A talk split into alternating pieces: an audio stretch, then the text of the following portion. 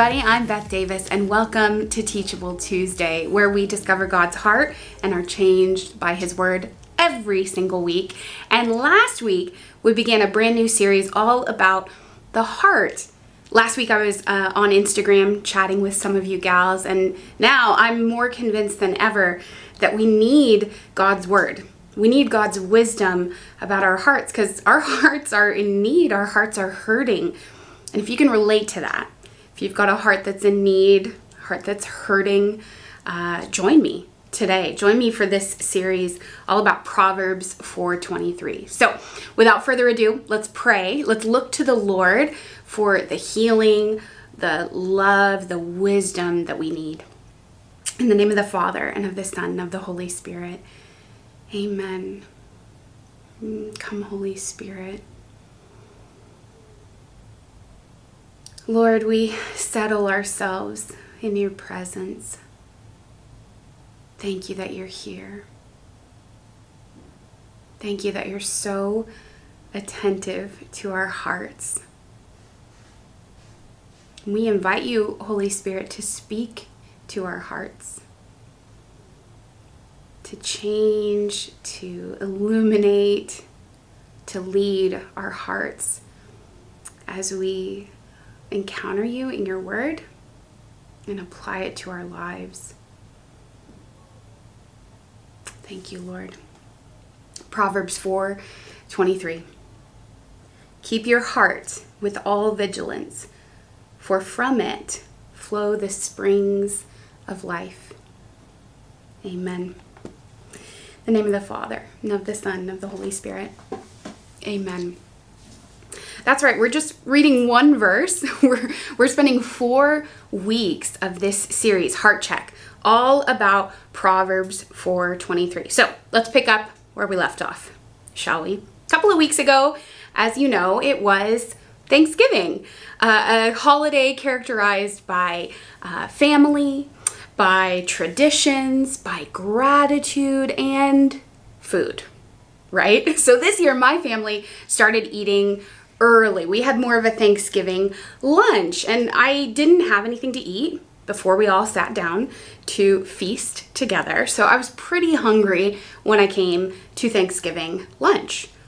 But then, shortly after, I went to my second Thanksgiving. And at this Thanksgiving, there were some really unique and special dishes, and I didn't want to offend anyone, you know? So I tried a little bit of everything except for the sweet potato casserole, which I tried twice. It was delicious. so by the time I got to my third Thanksgiving, I was stuffed. I'd had lunch, I'd now had dinner by this point. It was late in the day, but I still I wanted to see my people, wanted to spend time with them, wanted to chat. I didn't intend to eat anymore.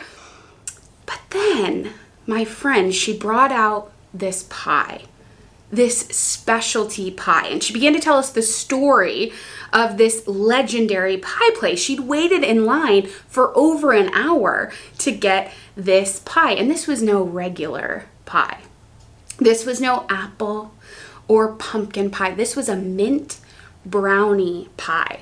Now, I'd never had a mint brownie pie. And as my friend told this story of the mint brownie pie, everyone around me is oohing and awing. They've all heard of this pie place. They had friends waiting in line at this pie place, and yet here we were, the lucky few.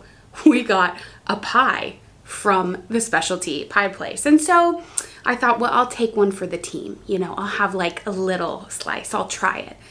And this pie was just okay it it wasn't that great. I didn't really get it. I, I didn't get all of the hype. I'm looking around and other people are practically licking their plates, but for me, I just thought it was okay.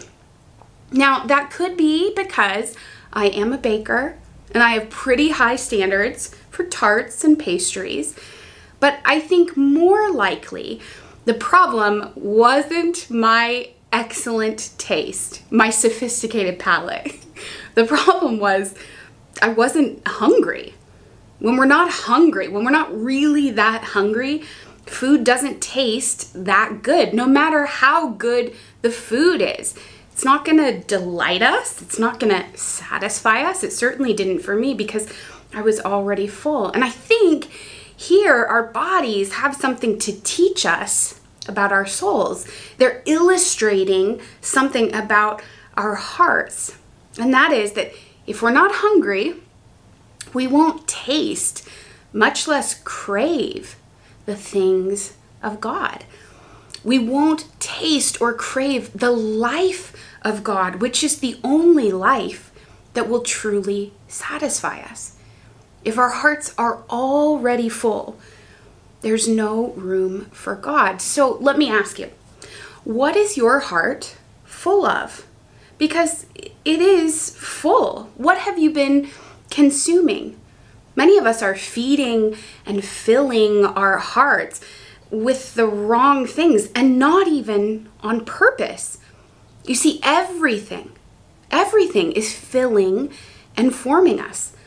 The music you listen to, that show you're binging on Netflix, the YouTube videos you watch, or the podcasters you listen to, how you spend your time, who you spend your time with, what you talk about, uh, what you did over the weekend, how you uh, adjust and organize your schedule, what commitments you take on, what you talk about, all of it is forming and filling us. And the scary thing is, most of that formation is passive. It comes to us through entertainment, through the media, through our habits, for better or worse. Most of the time, those are unconscious, right? Comes to us this input through our appetites, our desires. We don't even realize how much we're taking in. Uh, we, we don't even realize what we're taking in.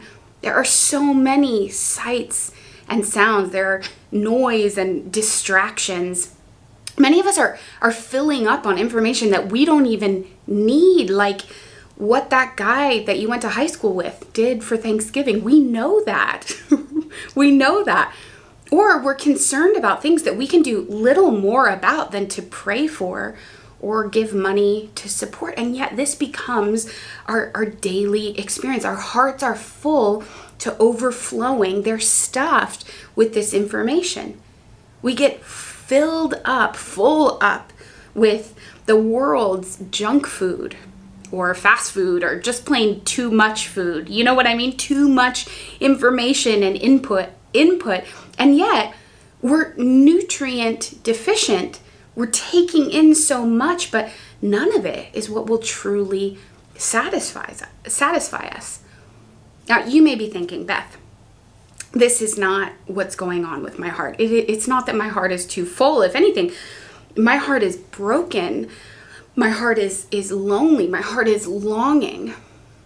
And I feel that pain, especially relationally, right? But can I tell you something? Some, not all, but some of that ache or emptiness that you're feeling is really a symptom of the same issue. The universal experience of every human heart is that we were made for perfect love. And nothing and no one on this earth can fulfill it completely. No one and nothing on this earth can satisfy that desire completely. And yet we pursue people and things trying to satisfy that soul craving and we end up sick from the effort. That's the imperative of our verse this series, Proverbs 4:23. Keep your heart with all vigilance, for from it flow the springs of life. We must pay attention to what and who we let in our hearts. We have to diligently watch over our hearts. That means daily, right? Again and again, assess what we're taking in, but become aware of and awake to all of the input, all of the information that's that's crowding in all the time so that the pure and life-giving waters of the spirit can flow unobstructed from our hearts. So, first things first, how do we detox from this steady diet of the counterfeit. of overindulging on what does not satisfy? Well, it's the great Catholic both and. We have to fast in order to get hungry. Okay, think about physical hunger for a moment. Being hungry isn't something most of us are actually accustomed to, like a dictionary definition of hunger. More often, when we're hungry, when we're starving, right, we are just responding to the clock telling us that it's time to eat lunch. Hunger, though, is defined as get this a feeling of weakness or discomfort experienced by lack of food and coupled with a strong desire to eat. Now, our experience of hunger is usually just that second part, right? The lack and the craving. Think noon, grumbly tummy, Chick fil A. Okay, that's our definition, our experience of hunger. Our hunger doesn't usually advance to a feeling of weakness or discomfort unless maybe you're hypoglycemic, right? Raise your hand. Me too. That's a description that you might think of as more synonymous with fasting, this weakness or discomfort around not eating. And you would be right. The whole principle behind fasting is that we forego food so that we become physically hungry that we feel that weakness that discomfort that that we're hungry we long for and look forward to food that physical hunger, hunger then makes us aware of our more necessary spiritual hunger. And I don't know about you, but I'm I'm sick of the fast food diet that the world is offering. I hate that feeling of like losing time scrolling on my phone on Instagram or staying up too late because there's a new season of The Crown on and I, I'm just gonna watch one more episode. Which reminds me, just last week, I woke up early for prayer. This is a new thing that I'm doing with the Lord. I, I was finding that my time with Him, my like contemplative, relational time in prayer with the Lord, was kind of getting the short end of the stick. You know, I was praying when I could, where I could, when I felt like it, and um, and I, I, it just wasn't working out. So I asked the Lord, "When do you want me to pray? When do you want me to spend this this time with you?" And immediately, I knew he was asking me to pray to be with him, to spend time with him first thing in the morning. Now, if you know anything about me, about Teachable Tuesday, you know that I go to 6:30 a.m. daily mass, and I would not describe myself as a morning person. So I kind of ran that by the Lord, you know. Normally, God, I'm going to 6:30 a.m. daily mass in the dark. It's winter. I'm already late and now you want me to wake up at 5:30 to start praying. Okay, got it. Yeah, it was loud and clear. So now I am barely waking up at 5:30 in the morning to pray. And the whole point of this early morning meeting with God is that I'm with him before anything else grabs my heart's attention. I don't check my phone. I don't put in my contacts. I don't do anything else before uh, I sit up in bed. I turn on virtual Eucharistic adoration and I spend time with Jesus. But last week, as I was trying to settle in, to still my heart, to enter into prayer and not fall back asleep, I I became aware of of Queen Elizabeth. That's right. Yeah, I was thinking about Queen Elizabeth, not the real Queen Elizabeth. God rest her soul. I was thinking about the actress who played Queen Elizabeth. I caught myself kind of replaying a scene from The Crown in my mind.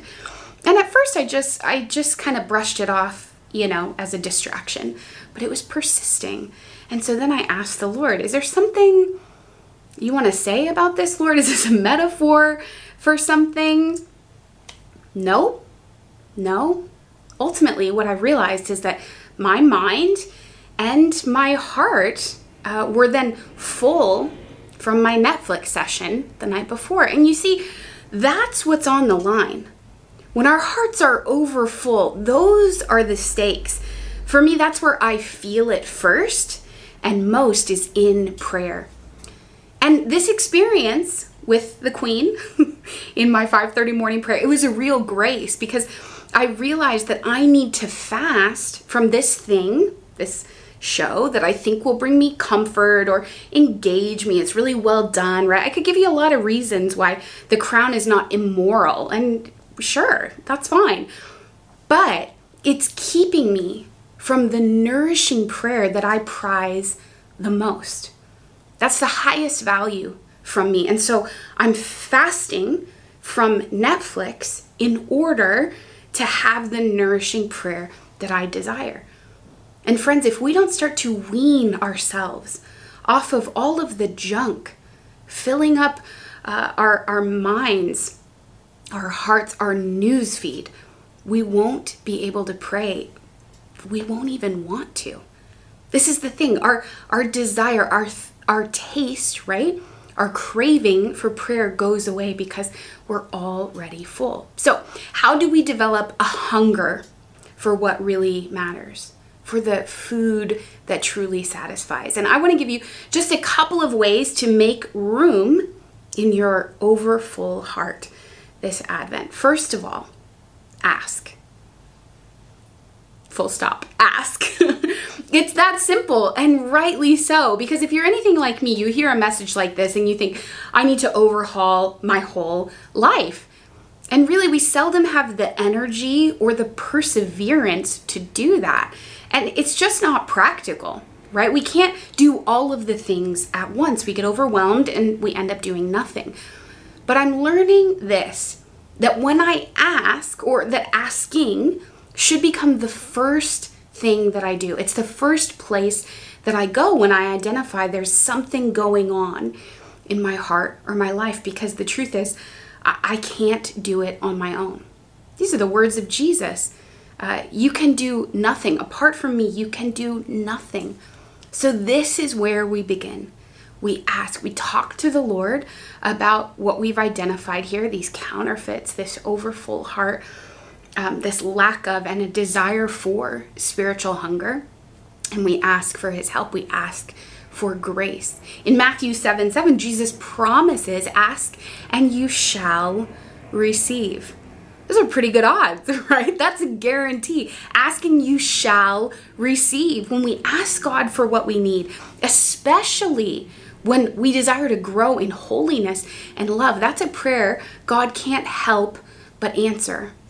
Besides, we, we don't usually know what we really need or where to start. I've learned this again and again with the Lord in prayer. Sometimes I think one thing is going on. I bring it to the Lord, I propose my solution, and God shows me actually what's going on underneath that thing. What's really at the root that, that I couldn't see at all because I'm so focused on the symptom. So ask Him Ask Him to increase your spiritual hunger. Ask Him to give you a taste for the true, the good, the beautiful. Ask Him for a discerning palate.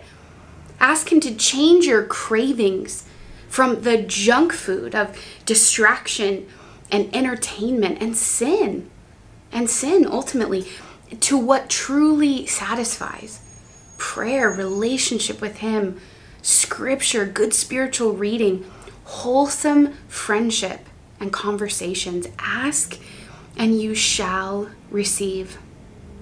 And second, fast. I've been talking a lot about fasting today. You've been hearing me talk a lot about fasting in recent weeks, and that's probably not going to change because fasting has become for me an invaluable tool for spiritual growth. And I used to dread it. Can I just tell you that? Like, just during Lent, it was the church was asking me for so little, you know, and I was such a martyr about fasting. But now it's become a life giving practice for me, and I want you to have that same experience. I want it to be a part of your regular spiritual routine too. So, if you're new to fasting as a spiritual discipline, start here. Start with Fridays. Okay, Fridays are the church's preferred penance as in every Friday, not just during Lent, every Friday of the year, the church asks us to fast, to abstain from meat. And if you have the big Blessed is She planner, you'll see we put that cute little flag every Friday on your uh, monthly, weekly planning page so that you remember to make this little sacrifice. Fasting from food, remember, makes us more aware of our spiritual hunger, more aware of our heart's deepest desires, makes us more aware of our need for God that nothing else will satisfy. But you could also fast from something else, right? You could fast from TV, from Instagram, uh, from dessert, from another coffee, right? From these little treats. Again, we're depriving ourselves. Uh, we're making a sacrifice of something that we like or enjoy in order to increase our longing for God, to remind ourselves that our ultimate satisfaction and destiny is in heaven.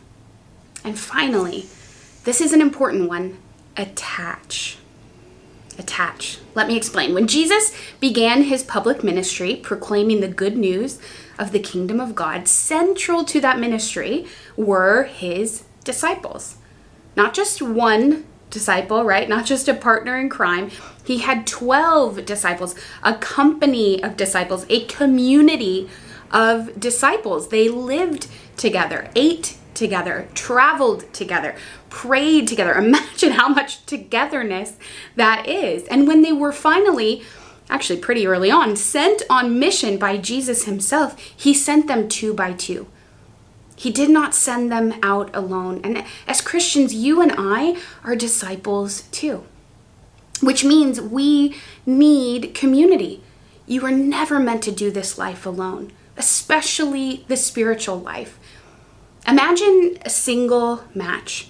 When you strike it, it sparks, and there's initially a very large flame, but on its own, it's really vulnerable. Even just trying to walk across the room to light a candle, you have to kind of guard it and protect that little flame. It's vul- vulnerable to the elements. It's a shy flame. If you move too fast, it goes out. But if you put it with other matches, pretty quickly it becomes a fire. No longer a single flame, but it grows and it spreads. It produces more light and heat. And friend, you need other matches around you to protect your flame, to keep the fire burning, to spread the fire of God.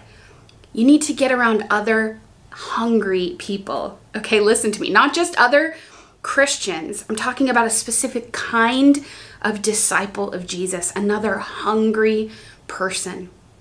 Even one will do. Because I know, sadly, not everyone, some people are on a maintenance plan with Christianity. That's not what we're doing here, right? We're pursuing the heart of God and we're letting Him change us by His word. That's why you're watching Teachable Tuesday today. So you've got to get someone in it with you and prioritize that relationship. Uh, get intentional about that friendship, even if it's not someone that you you feel immediate uh, chemistry with. Do you have the same value? Are you going after the same God? Are they hungry in the same way that you are or want to be hungry? Connect with them regularly. Share your prayer. Talk about scripture. What's your spiritual reading? Start living life together because what the Lord is doing in their life will fuel your own hunger for God and vice versa. Let it stir up holy jealousy for deeper intimacy and, and to be the fuel for the life of virtue that you desire to lead. When you start asking God to make you hungry, and then you start to fast, make room, right? uh, from the false pleasures and promises that the world has to offer. When you get around other holy and hungry people, your heart will get right ordered. You'll develop a, a taste for the things of God, the life of God. You'll begin to crave what truly matters, the only food that will really satisfy. Jesus Himself, the bread of life. So Perhaps you're feeling a little overwhelmed, I hope not, or discouraged at the state of your tired or overfull heart. Don't worry, you're not alone. When Mary and Joseph were looking for somewhere to welcome Jesus into the world, they couldn't find a place. There was famously no room at the inn.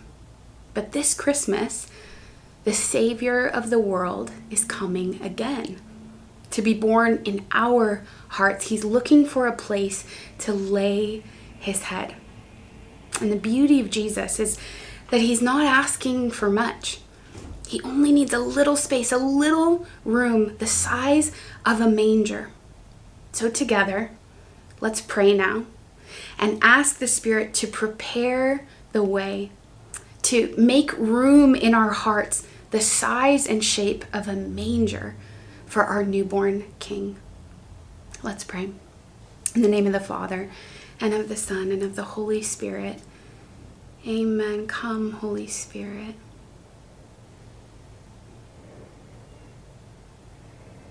Holy Spirit, we give you permission.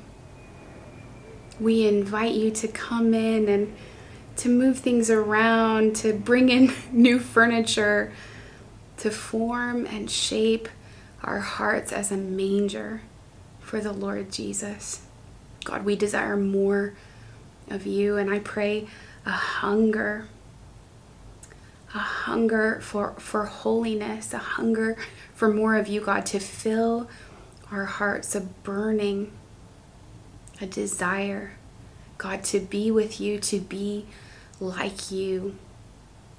And I ask for that grace, Lord. We don't know where to start. We don't know what to do, what to fast from, who to who to talk to, who to get in community with. So Holy Spirit, we bring all of this before you. We ask you, Lord, to highlight one thing. What's the one thing, Lord? Where do we start?